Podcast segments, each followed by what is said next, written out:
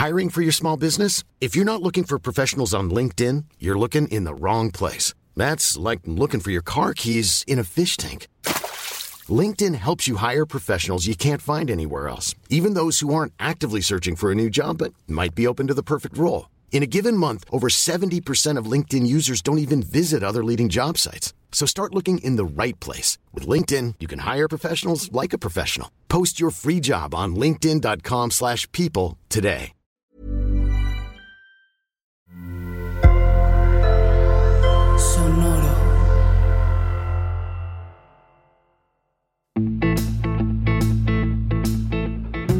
Esto es Ellas Ahora, porque necesitábamos escuchar las versiones reales de mujeres creando su propio camino, buscando su propósito. Aquí lo que siempre has querido saber. Hoy te invito a escuchar sobre temas migratorios en Estados Unidos. Se estima que viven 12 millones de inmigrantes indocumentados por allá, lo que representa aproximadamente 3.6% de la población en los Estados Unidos. Por otro lado, para México, las remesas en el 2019 alcanzaron un récord de 36 mil millones de dólares, lo cual está por encima de los flujos de inversión extranjera directa en el país, las exportaciones petroleras y por arriba de los ingresos que se captan por la actividad turística. Y bueno, yo sé que este tema lo has escuchado mucho en medios y tal vez te sientas alejada de las situaciones que viven nuestros paisanes en Estados Unidos y ellas a su vez de nosotros. Pero si te pones a pensar, seguramente tienes un familiar o conoces a alguien que tiene un familiar o amiga o amigue que emigró a los Estados Unidos. Sus historias son también las nuestras y las nuestras son las de ellas. Y con este afán de conectar, en esta ocasión platiqué con la abogada de inmigración Daniela Márquez Albert. Hablamos sobre violencia doméstica en inmigrantes, hablamos sobre las proclamaciones presidenciales eh, de este 2020 y qué significaron eh, o qué implicaron para las visas y otros temas. Eh, y bueno, también hablamos de la visa O para gente creativa y quiero que sepas que Dani llegó a nuestro buzón de correo porque su hermana, Olga Márquez, saludos Olga, escuchó nuestro podcast y lo compartió con Dani. Así que muchas gracias Olga por escuchar y compartir. Nos ayuda mucho a que más gente conozca y escuche nuestro podcast. Así que a ti que nos estás escuchando, gracias por compartir. Nos da muchos ánimos de seguir haciendo este podcast. Ahora sí, aquí va mi conversación con Daniela Márquez Albert. Dani, pero ¿quién es Dani y a qué se dedica? Hola, mucho gusto. Mi nombre es Daniela Márquez Albert, soy abogada de inmigración y de familia en el estado de Massachusetts, pero también soy abogada en México. ¿Cómo empezó mi, mi relación con la ley en, o cómo quise ser abogada en México fue porque siempre estuve enfocada en, ayudar gente, especialmente mujeres que no tenían esa voz. Yo fui criada, o, bueno, nací en Reynosa, Tamaulipas, soy del norte y luego eh, eh, crecí en, Durango y, y, finalmente en Monterrey, Nuevo León, que fue donde estudié derecho. Y después, por amor, conocí a mi esposo en una boda en México, duramos un tiempo saliendo larga distancia, me terminé mudando a los Estados Unidos y fue cuando decidí que quería también eh, ayudar a mujeres latinas, específicamente porque sentía que había mucho, muchas de ellas se quejaban que no eran escuchadas, entonces decidí que tenía que traer esa voz y fue cuando me metí a estudiar derecho también en los Estados Unidos y bueno, ahora, ahora es lo que estoy haciendo. Está increíble, Dani, y yo sé que, o sea, estudiar derecho en México y luego estudiar derecho en Estados Unidos eh, no es fácil. Entonces, muchas felicidades por, por este esfuerzo y por tu vocación de querer dar voz a estas mujeres inmigrantes. Yo misma he vivido, no sé, seis años de, de mi vida en Estados Unidos y pues te puedes dar cuenta un poquito de, de los temas de, inmigración, que es algo que está como chistoso porque tú al ser mexicana, como que te puedes identificar con muchos problemas de, representación en Estados Unidos con, junto con las otras minorías, pero a la vez, a la vez no, porque no eres de allá, ¿no? Y teniendo estando de vecinos con Estados Unidos, pues hay muchísimos temas que, que ya llevan años y años y años y, y es algo tan complicado, ¿no? Tener, eh, tener esta representación adecuada. Entonces, se me hace súper padre tu labor. Y cuéntame un poquito para darnos idea de qué tipo de temas tú ves en, en tu firma, ¿no? ¿Qué tipo de, de temas legales ves? Y eh, cómo es un día tuyo, ¿no? ¿Cómo es un día en la vida de Dani? Ok, muchísimas gracias, Diana. Qué, qué buenas preguntas. Pues mira, para empezar, es cierto que dices que, es difícil, o sea, que nos identificamos con muchos problemas por la cuestión migratoria, pero hay un elemento especial al ser mexicanos, como que también nos sentimos como que no tenemos esa voz.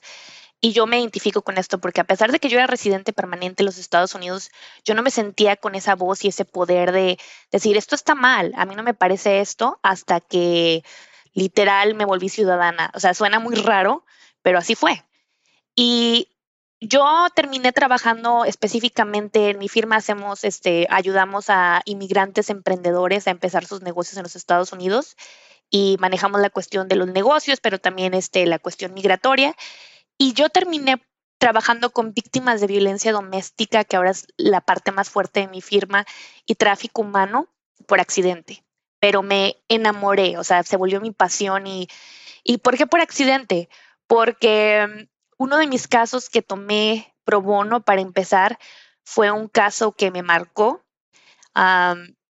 le pasó algo muy grave a, a mi cliente y, y claro que me deprimí muchísimo los primeros dos meses, pero después me di cuenta que se, tenía que seguir esta labor y como por arte de magia, no sé cómo explicarte, pero es algo como que atraes, porque yo ni siquiera estaba haciendo marketing o anunciándome como que tomaba ese tipo de casos, pero empecé a ayudar a mujeres y hombres inmigrantes en tipo de situaciones de violencia doméstica y así como si no, o sea, como si fuera algo raro, como que se corría la voz y la gente que pedía hablar conmigo era de, yo sé que manejas este tipo de casos, casi, casi así como eh, susurrando así de que, yo sé que manejas este tipo de casos, quiero hablar contigo. Y yo, ah, claro que sí.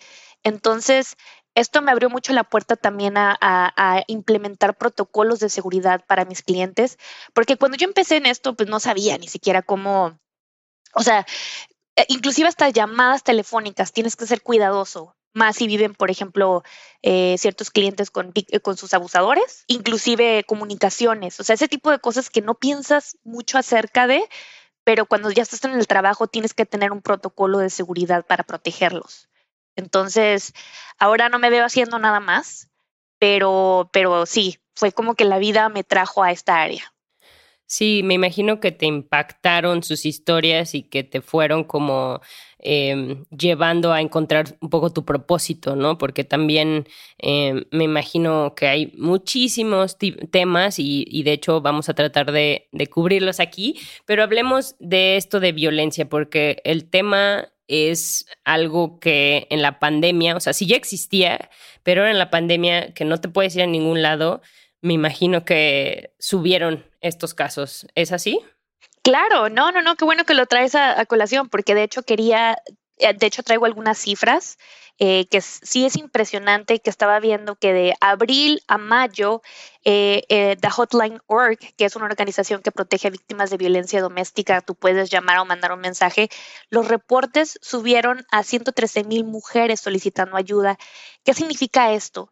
Que solo en Estados Unidos una mujer reporta un crimen cada minuto, cada 1.3 en, en, en el lapso de un minuto crímenes que son reportados, pero lo que no te dicen es que las estadísticas, eh, es que los inmigrantes, hombres y mujeres, no reportan crímenes, no reportan abuso doméstico porque hay otros factores en juego. Inmigración complica todo un poco más porque tienes miedo de perder tu estatus legal, tienes miedo de ir a reportar un crimen porque si estás indocumentado, que, que te vayan a recoger a ti, tienes miedo que te vayan a arrestar.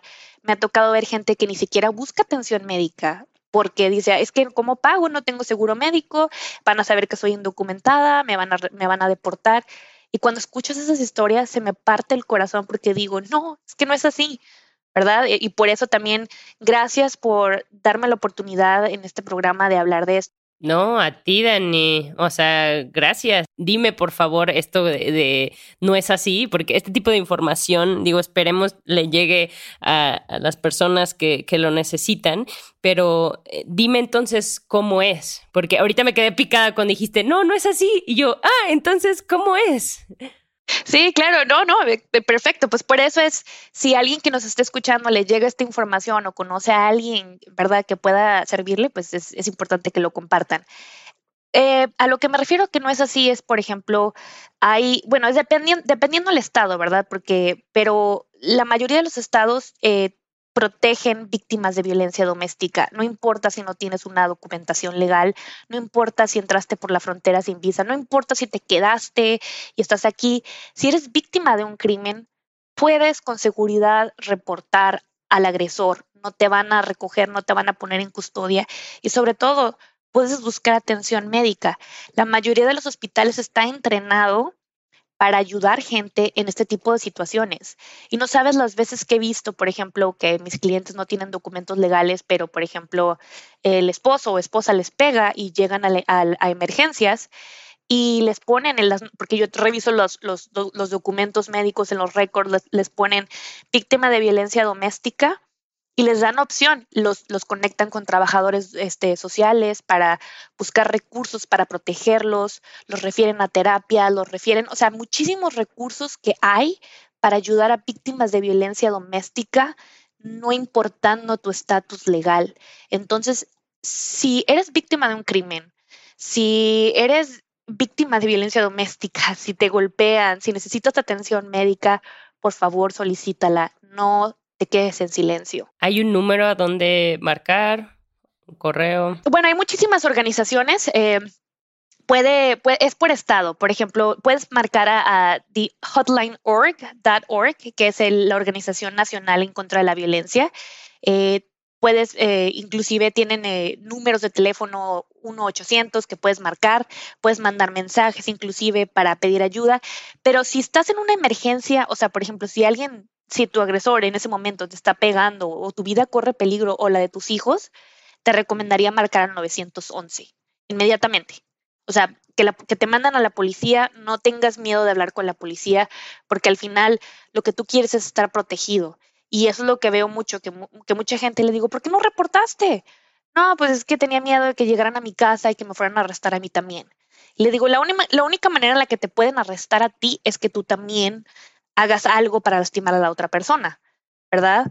Pero si ellos ven claramente que la persona, o sea, esa persona, aunque sea ciudadano americano, está lastimando a la otra persona, se lo van a llevar a él para investigar las cosas y luego tú puedes tener acciones para protegerte. Inclusive y cada, y hay miles de organizaciones, eh, por eso te digo, eso es por estado, ya que, eh, que son non-profits, organizaciones sin fines de lucro, que ayudan inclusive a víctimas de violencia doméstica a meter órdenes de restricción para que estén protegidas, a, ¿cómo se llama?, a meter órdenes para cargos, o sea, por ejemplo, reportes policiales para, o sea, ya que se, se, se meta esto como un caso criminal, todo ese tipo de cosas, hay muchos recursos.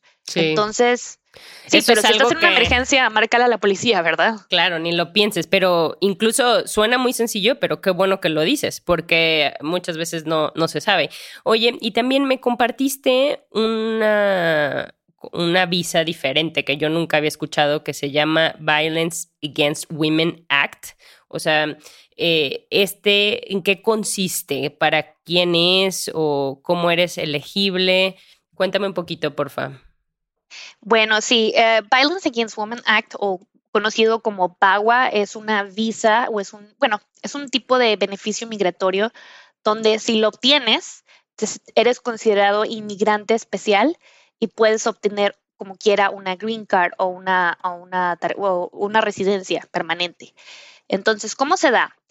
Eh, obviamente este es un tema bastante amplio, pero yo para efectos de ser prácticos me voy a centrar con matrimonios, pero se da para hijos de ciudadanos americanos y residentes permanentes se da para padres de residentes americanos y ciudadanos y también se da en el contexto de esposos ciudadanos de ciudadanos americanos y de residentes permanentes.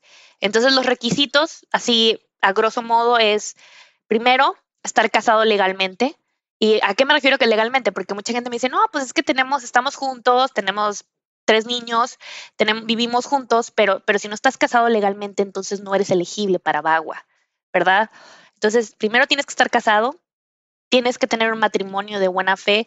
¿Y a qué se refiere eso? Que no te hayas casado nada más para obtener beneficios migratorios, ¿verdad? Y, y, y, y contrario a lo que dicen muchos, porque una de las cosas del, o del ciclo de abuso es que muchos de los, de los esposos les dicen, ay, te casaste conmigo por papeles, pero obviamente tienen 10 o 12 años de relación, tienen hijos y es como, no, no se casó contigo por papeles, ¿verdad?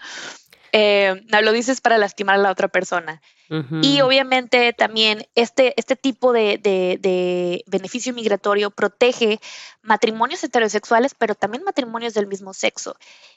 El nombre de VAWA puede ser un poco confuso porque dice woman, entonces te imaginas que solamente son mujeres, pero también protege a hombres. De hecho, yo represento a muchas mujeres, pero también a muchos hombres inmigrantes víctimas de violencia doméstica por sus parejas. Y bueno, y que obviamente hayas padecido de algún tipo de violencia doméstica, pero aquí es donde viene la parte interesante. La ley dice que tienes que ser víctima de extreme cruelty or battery. ¿Qué significa eh, violencia extrema o golpes? Entonces, mucha gente tiene la, la creencia errónea que tiene que haber violencia física para ser elegible a este tipo de visa. Y no, puede ser violencia psicológica, puede ser violencia verbal, puede ser violencia económica, puede ser violencia sexual. Es que hay tantos tipos de violencia y, que ni sabemos, ¿verdad? Oye, ¿y cómo compruebas? O sea, por ejemplo, ¿cómo compruebas violencia psicológica? Y bueno, exactamente. Pues la parte, esa, es algo que mucha gente piensa, pero ¿cómo lo voy a hacer para probar eso? Bueno, lo principal es si tienes gente o testigos o inclusive gente que tú le hayas platicado y sobre todo tu declaración, la declaración de la víctima, tiene que venir con mucho detalle.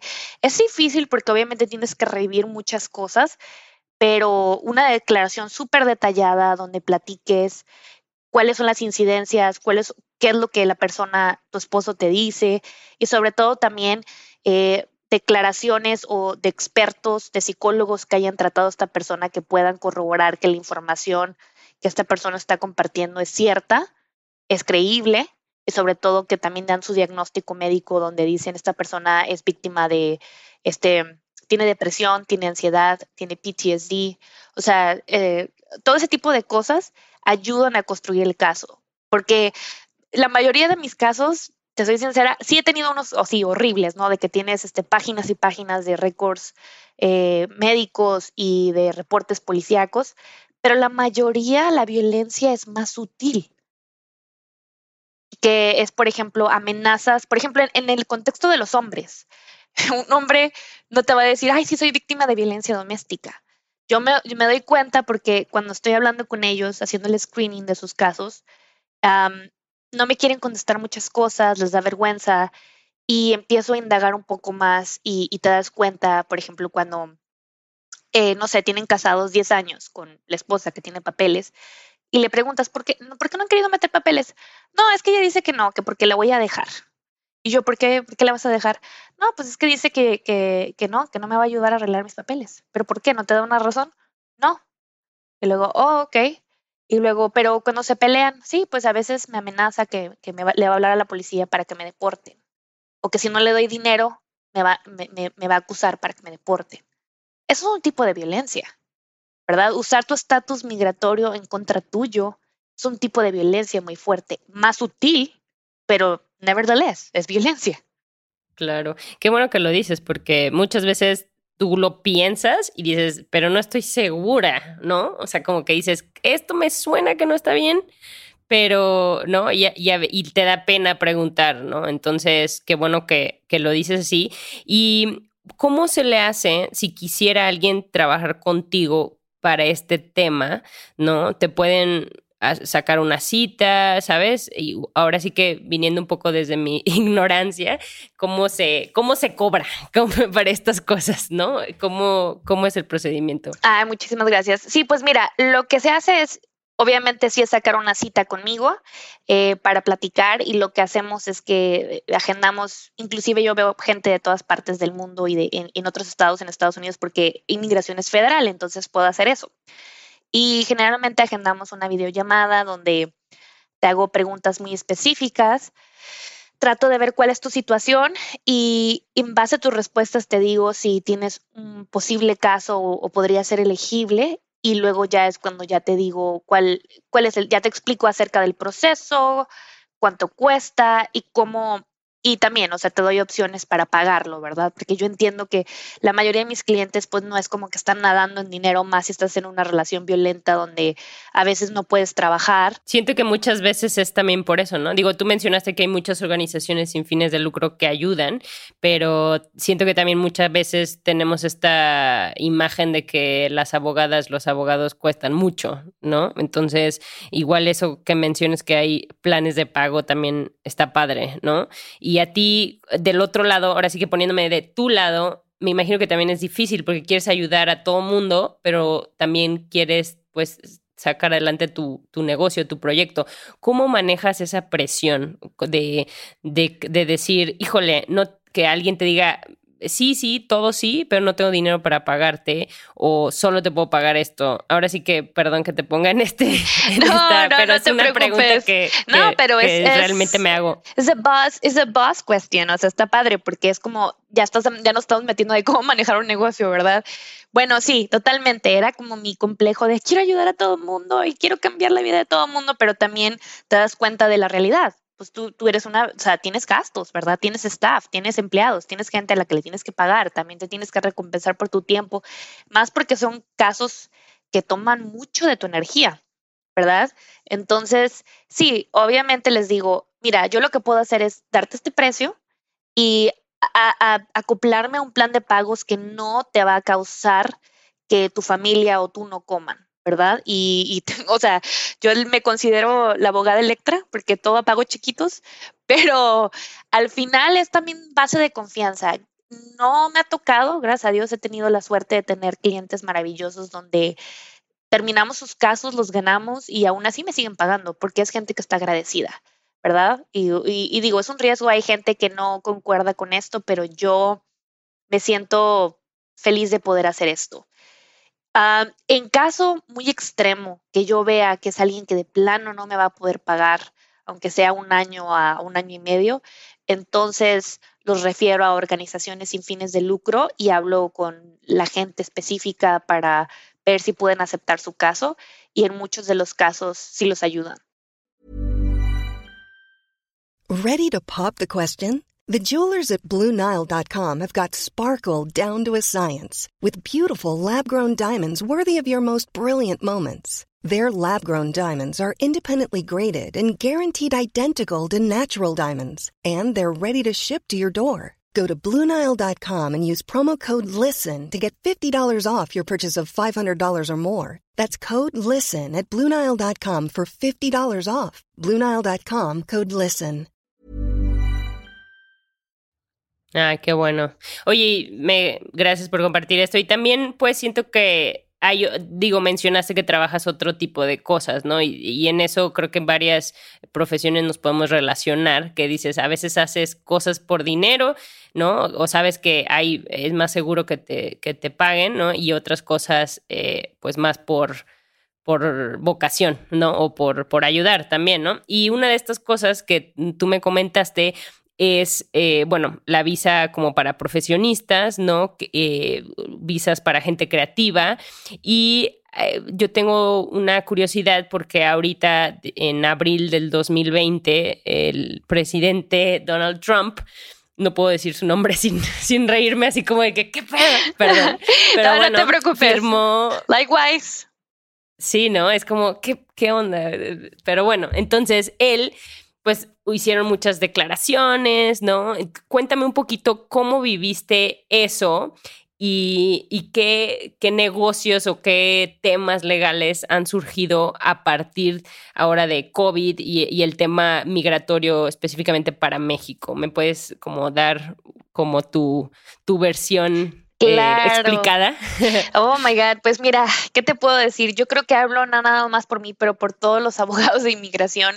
Estamos sufriendo. Te lo juro que todos yo creo que vamos a tener que tener terapia por Trump, porque nos ha hecho la vida de cuadritos en el sentido de que este hombre realmente construyó su muralla, su pared, su wall, eh, pero no físicamente, sino con miles de regulaciones, con proclamaciones, con nuevas disposiciones que han puesto pausa a la inmigración legal, inclusive, o sea, gente que quiere venir y tramitar una visa, lo está haciendo completamente imposible.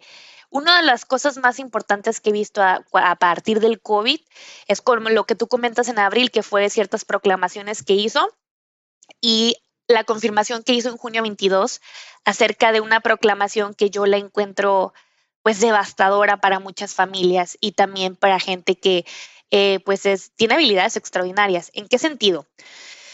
Esta proclamación lo que hace es que a partir, eh, dice que ciertas visas de no inmigrante, de no inmigrantes son como visas temporales. Eh, la visa H2B, que es visa de trabajadores temporales, la visa J1, que mucha gente, que las nannies o, o, la, utilizan, ¿verdad? Entonces, la visa L1, que es para eh, managers de, de, empresas foráneas que venían a Estados Unidos a abrir nuevos negocios, están en pausa y no van a ser emitidas. Si estás afuera de los Estados Unidos, por ejemplo, si estás en México y quieres tramitar esa visa en la embajada americana, no las van a estar emitiendo hasta a partir del siguiente año. Pero la otra cosa que también le encuentro devastadora fue que afecta a visas de inmigrante o green cards este, o residencias permanentes. ¿Qué quiere decir? Que, por ejemplo, si yo estoy tramitando mi residencia permanente por mi empleador porque me pidió y, tengo el derecho y quiero ir a sacar mi green card y estoy en México y tengo que ir a la embajada americana para eso, ellos no me van a agendar una cita hasta el siguiente año porque esas visas están en pausa, que por, porque o su excusa es que eh, está creando competencia para trabajadores americanos. Pero la ironía es que te vas a convertir en americano, ¿verdad? Entonces es como algo ridículo. Y la otra cosa que se me hizo bastante triste fue para familiares de residentes permanentes. Si tienes una residencia permanente y pides, no sé, a tu hijo o pides a tu, pides a tu esposo o pides a tu hijo menor de 21 años, eh, no van a poder venir a los Estados Unidos porque están afuera y no les van a dar cita en la embajada para su residencia en cualquier parte del mundo hasta después de, hasta después de diciembre 31 de este año. Entonces ya te imaginarás, las únicas excepciones son las visas de inmigrante o green cards para esposos de ciudadanos americanos y para hijos menores de 21 años de ciudadanos americanos. Pero ahorita lo que está pasando es que la embajada americana en Ciudad Juárez, que emite ese tipo de green cards, está cerrada. Entonces la ironía es que nadie está recibiendo nada. Yo tengo clientes que desde que empezó el COVID, que fue en marzo, se supone que iban a tener este, sus citas y no las han tenido y no sabemos ni para cuándo. Me rompe el corazón porque son familias que están separadas. ¿Y qué está pasando con estas familias? O sea, ¿qué están haciendo ante, ante este como decreto? ¿Qué, ¿Qué es lo que has visto? ¿Qué es lo que tú has recomendado? Pues esperar. En ciertos casos que son así como de carácter humanitario, o sea, que se necesita o de emergencias, se puede tratar de traerlos antes, este, quizás pedir ayuda de un, de un, congresista, ¿verdad? De un senador del estado donde tu esposo vive o de tu familiar que te está pidiendo pides ayuda. Lo he hecho múltiples veces. He pedido, por ejemplo, yo estoy en Massachusetts y he pedido ayuda de eh, eh, la senadora Warren o del senador Ed Markey para, para en ciertos casos que, que, lo, que son humanitarios, ¿verdad? Que la mamá está enferma, atrapada en México, solita. o la esposa igual, o los niños chiquitos. O sea, casos muy tristes donde hemos tratado de empujar para una, una, una cita de emergencia y, y sí lo hemos obtenido, pero es raro no es muy común. En casos donde no hay un caso, o sea, no nada más la tristeza de no ver a, o estar con tu amado, pues no, o sea, no tienes que esperar. Y tengo muchos matrimonios así que que las esposas están esperando en México. Y, y, es bien triste porque a veces me preguntan, oye, ¿sabes cuándo va a abrir la embajada? Y yo así de, no, y no solo eso, sino que van a tener atraso de meses, entonces no sé cuándo te van a dar cita. Esa es la parte que me da también, o sea, no sé cuándo se va a resolver esto. Mm, ok, y es algo que me imagino que estás teniendo muchos casos, ¿no? Esta sería como la, la otra parte de tu, de tu chamba, ¿no? Sí, totalmente, totalmente. Digo, yo veo, o sea, derecho migratorio en general, eh, pero, pero donde me especializo es, es en el área, en, en, el área de víctimas de violencia doméstica y tráfico humano, pero sí veo otros casos como de familia y la mayoría de mis clientes son mexicanos que piden a sus familiares y quieren venir a los Estados Unidos. Y, y cuando pasa ese tipo de cosas, pues ahorita es algo totalmente nuevo, no solamente por todas las políticas migratorias. Sí, es algo que no te enseñaron en la escuela, ¿no? O sea, es algo que nunca vieron, es como, ¿no? O sea, esto a todo mundo nos tomó así por sorpresa. Y te quería preguntar, ahorita mencionaste pedir el apoyo de la senadora Warren. ¿Cómo haces eso? También para este para tu tema principal de, de violencia y de inmigración, ¿Cómo es ese procedimiento? O sea, ustedes mandan correos, mandan cartas o audiencias. Me salió la curiosidad.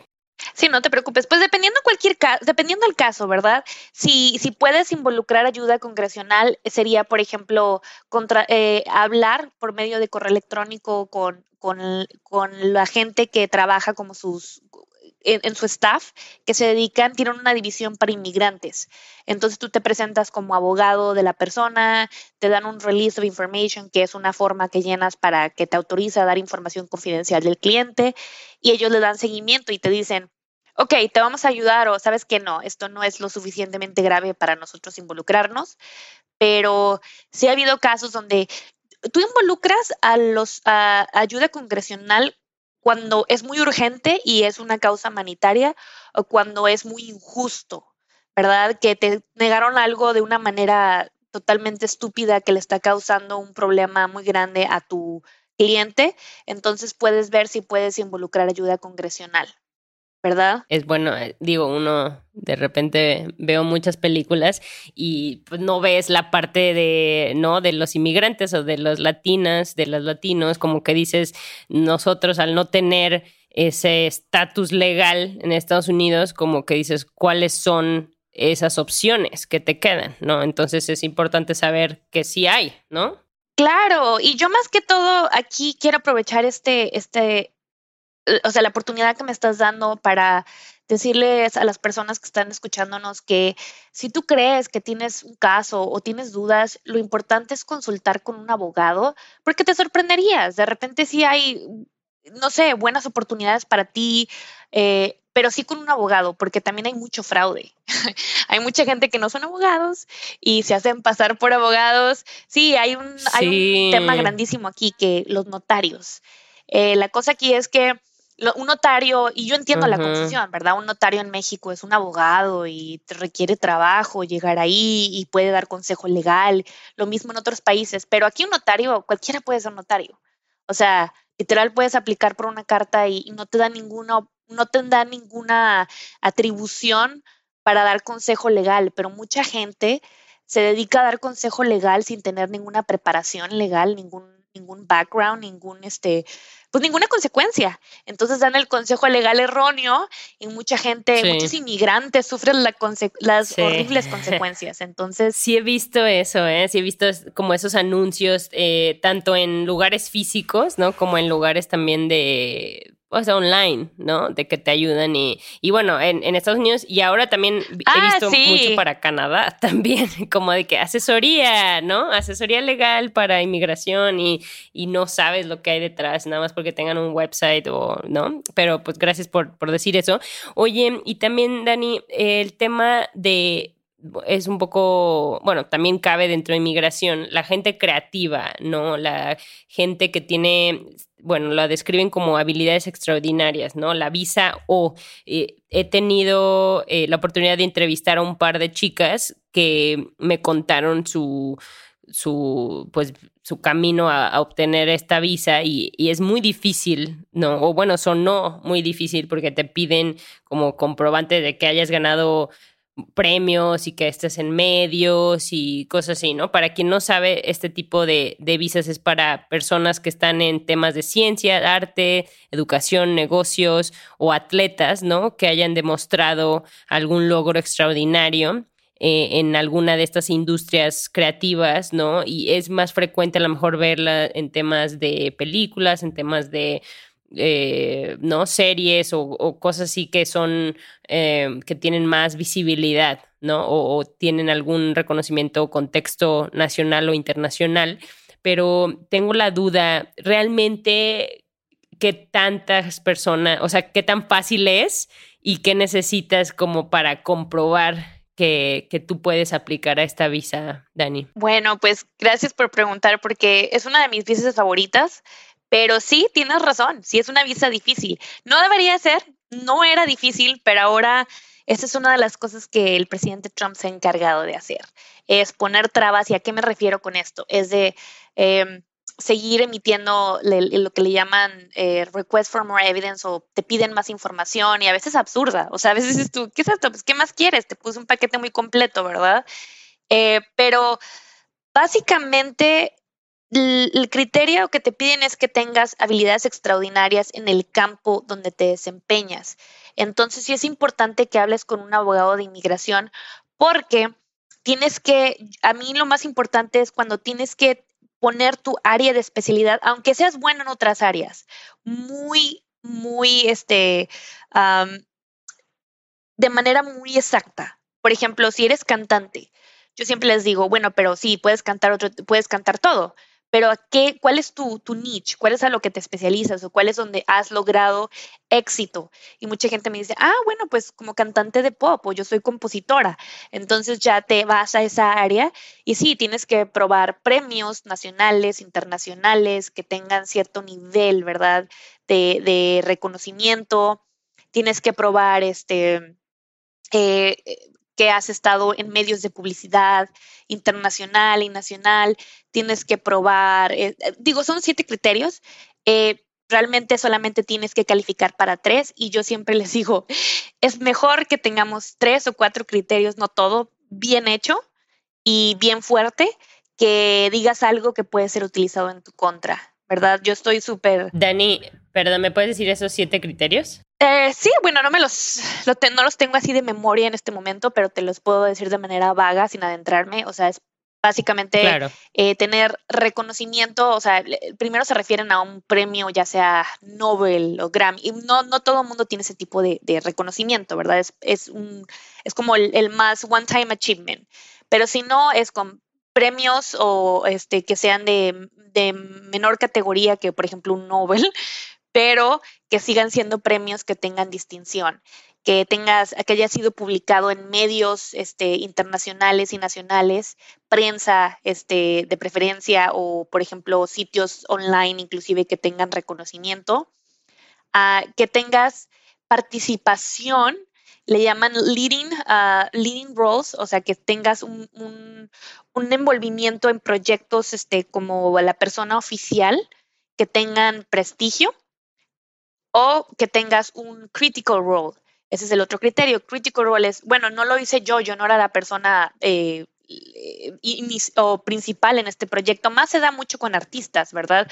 No, o sea, es muy difícil que tengas una persona que es este el, head del proyecto, porque a menos que seas el cantante, el vocalista y del, o sea, la persona es muy difícil. Generalmente a veces estás como parte del grupo, entonces pero tienes un critical role, o sea, sin ti eso no se hubiera hecho.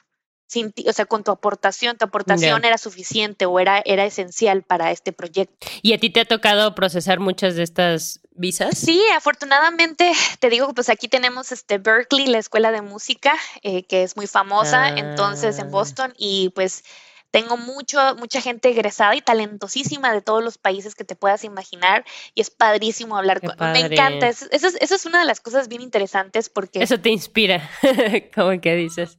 Hay esperanza. Hay esperanza, sí. Me encanta esa área porque habla, todos los días hablas con gente interesante eh, inclusive uno también como abogado sabes lo legal, pero tienes que educarte. O sea, yo me trato de meter en la mente de la persona con la que estoy hablando porque, obvio, si eres un atleta, me estás diciendo yo pues este corro tracks o cosas así, pues tienes que tienes que leer acerca del trabajo que hacen, ¿verdad? Tienes que educarte y decir, ah, ok, o sea, para que puedas argumentar su caso mejor, ¿verdad? Ah, yo aquí bien, eh, esto es la, en este episodio me está, me está, viniendo a la mente todo lo, lo que vi de la serie de The Good Wife, ¿te acuerdas? sí, claro.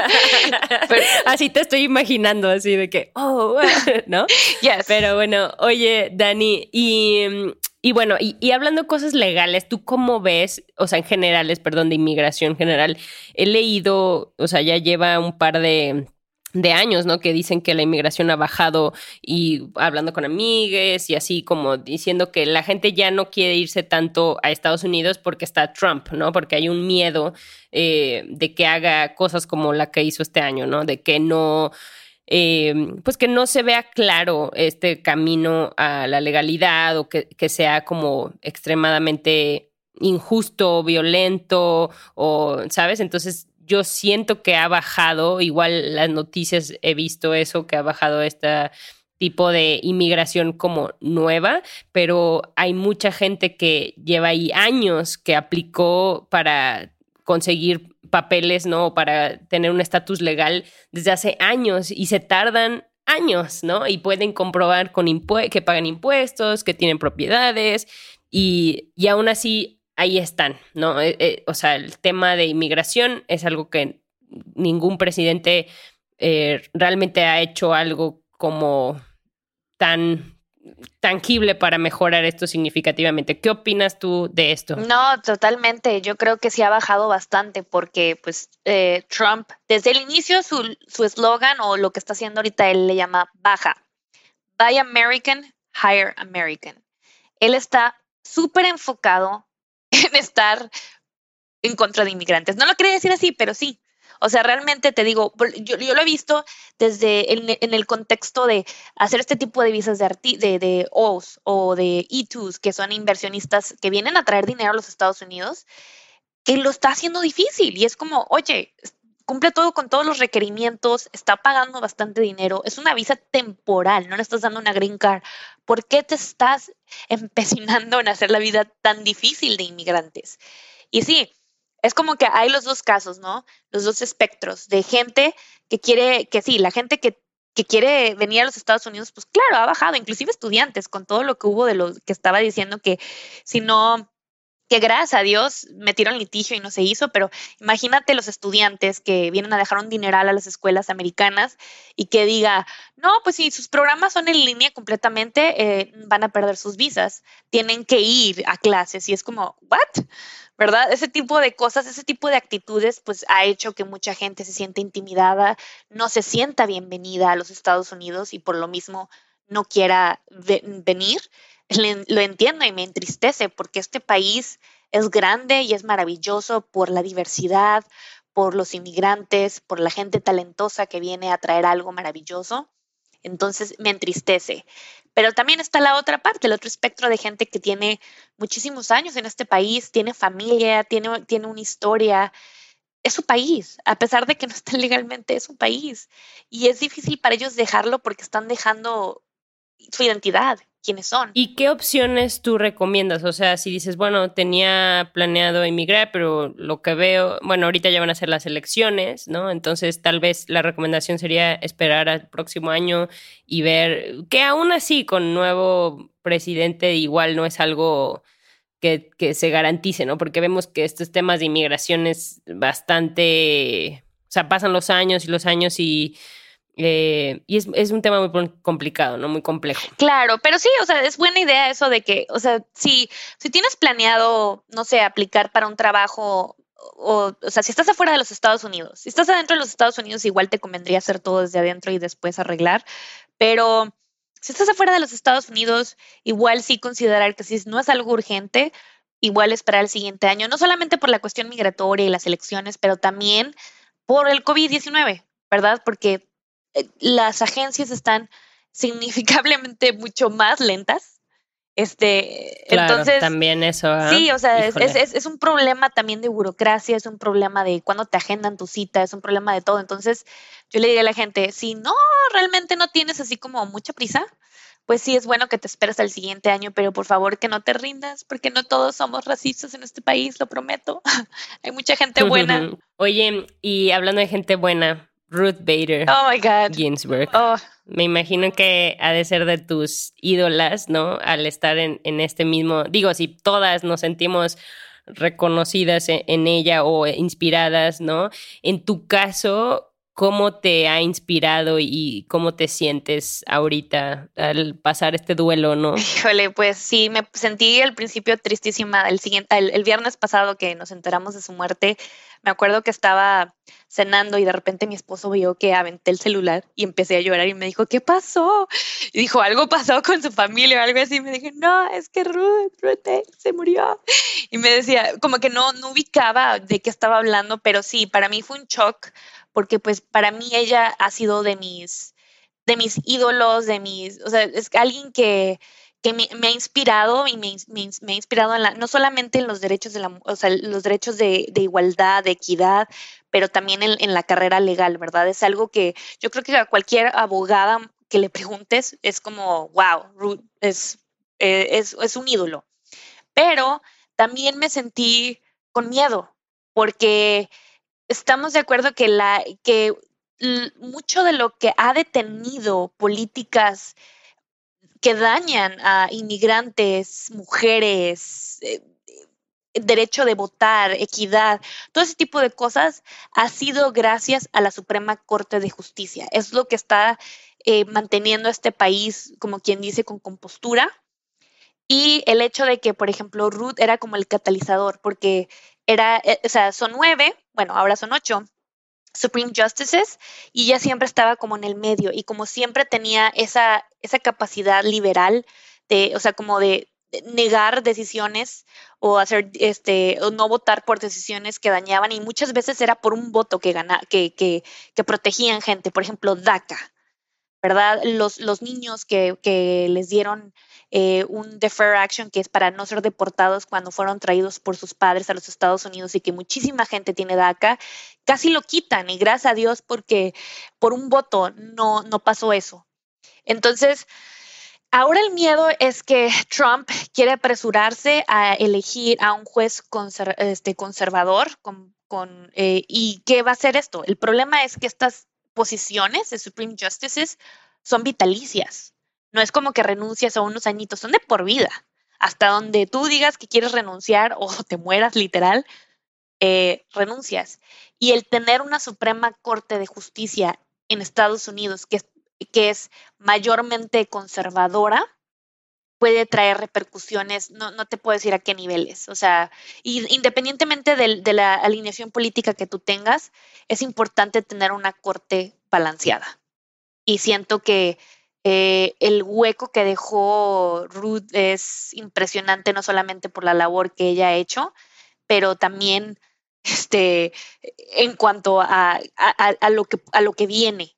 O sea, no solamente es el duelo, el dolor de su partida, pero es y, y que sigue, ¿verdad? Todo el mundo anda así con un miedo. De hecho, no sé si escuchaste que la mayor, los demócratas, este fin de semana que Ruth Bader eh, Ginsburg falleció, tuvieron más donaciones que las que han tenido en un año. Como que todo el mundo se, se prendió y dijo no, porque ya ves que este Mitch McConnell, que es este el senador eh, republicano de Kentucky, dijo así como, porque en el 2016 cuando Scalia, que era un juez conservador, falleció y estaba Obama en el poder, no lo dejaron este nominar a un a un juez. Le dijeron no.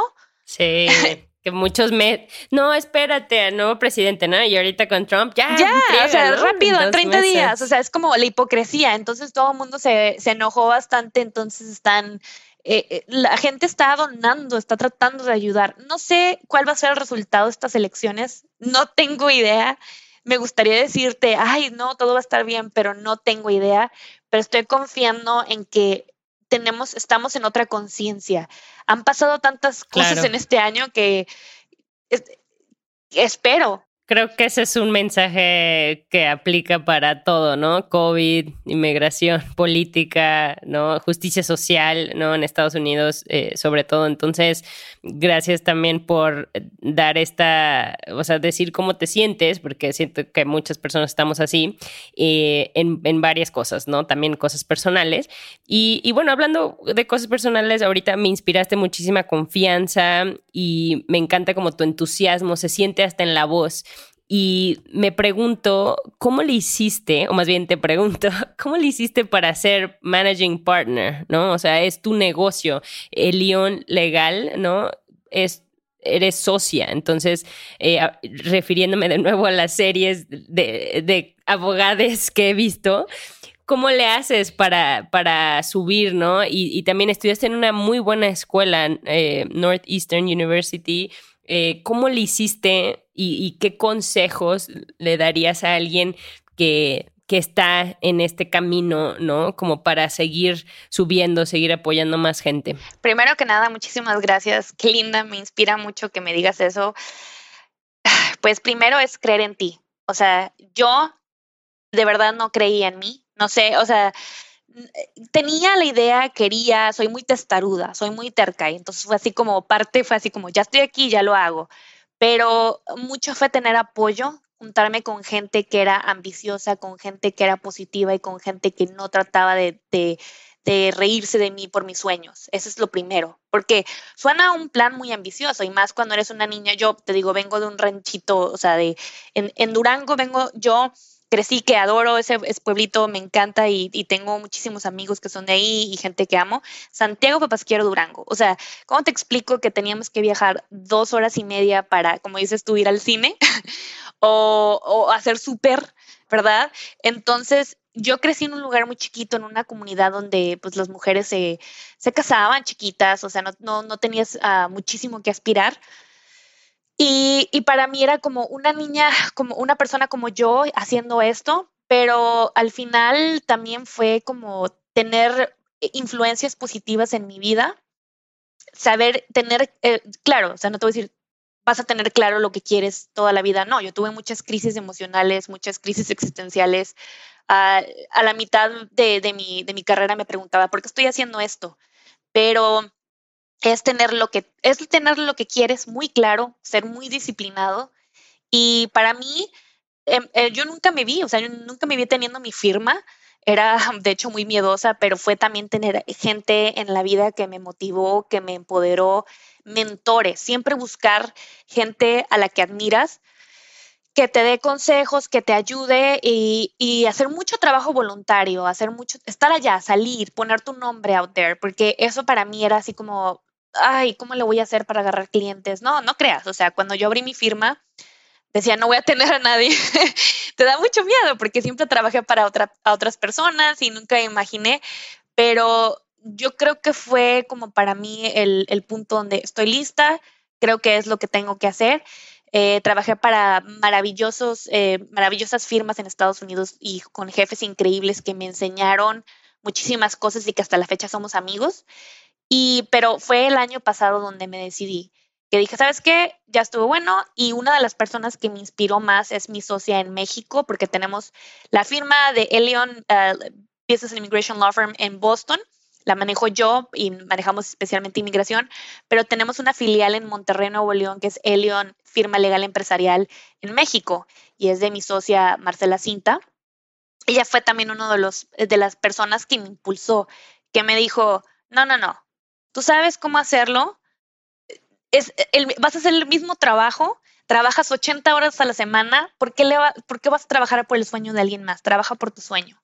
Y claro, obviamente también es tener muy buen apoyo. Tengo un esposo maravilloso que siempre ha estado ahí para mí, a pesar de que, te digo, empecé y fue así como, ah, pues no sé cuánto voy a ganar, pero sí es informarte, es eh, siempre tener curiosidad y, y ver a, la gente que admiras o ver gente que tiene una mejor posición que tú, no con envidia, pero sino, como inspiración. Porque yo, imagínate, pues veo abogadas de inmigración latinas aquí o donde sea que son increíbles y que podría haber así como competencia, pero no. Al contrario, son gente que me ha ayudado, eh, gente que me ha, empoderado a ser mejor, que me han dado buenos consejos, que me han dicho, mira, cuando yo empecé, lo que hubiera hecho diferente era esto. Entonces, tener buenos mentores ayuda mucho y, y ser aventado, porque nunca nadie sabe lo que está haciendo. Te dicen que sí, parece que estás, sabes lo que estás haciendo, pero no es cierto. Eso es importante decir, pero no es cierto.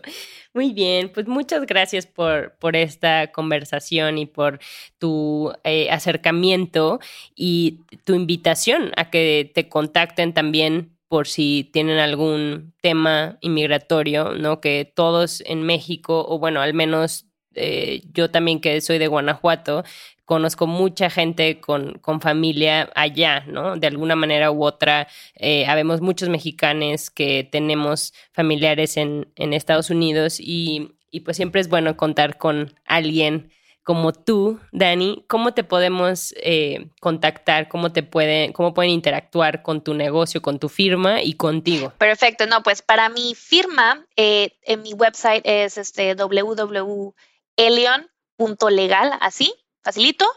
Eh, me pueden mandar un email eh, y les voy a dar mi email personal, porque inclusive no solamente para que agenden una consulta, pero si tienen preguntas acerca de, no sé, porque me, encanta que chicas, o sea, me, encantó tu última pregunta, Diana, muchísimas gracias, que me inspira cuando chicas están pensando estudiar derecho en los Estados Unidos, me contactan para, para decirme eh, cómo las puedo ayudar o como parte de inspiración, así que también por eso me pueden contactar.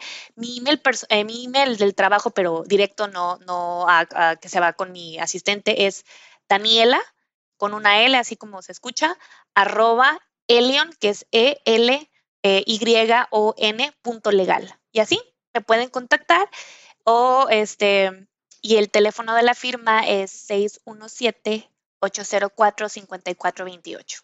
Muchísimas gracias, Dani. ¿Algún último mensaje que quieras dejar que esperemos que si alguien escucha este podcast en cinco años crees que siga siendo válido y, relevante algún mensaje al universo? Ay, qué linda. Este, pues, mi comentario sería que no todo es permanente. Que sea lo que estás pasando en este momento, si es un momento feliz, ojalá que siga siendo feliz, pero si estás pasando por un momento difícil, un momento triste, un momento donde de pérdida, un momento de incertidumbre, no es permanente, va a pasar y que te mantengas positivo porque al final eres tú quien atrae eso. Qué linda. Me encantó. Muchas gracias. Gracias a ti. Gracias por escuchar Ellas Ahora. Suscríbete a nuestro podcast en todas las aplicaciones donde escuchas los episodios y regálanos un review en iTunes. Queremos saber de ti.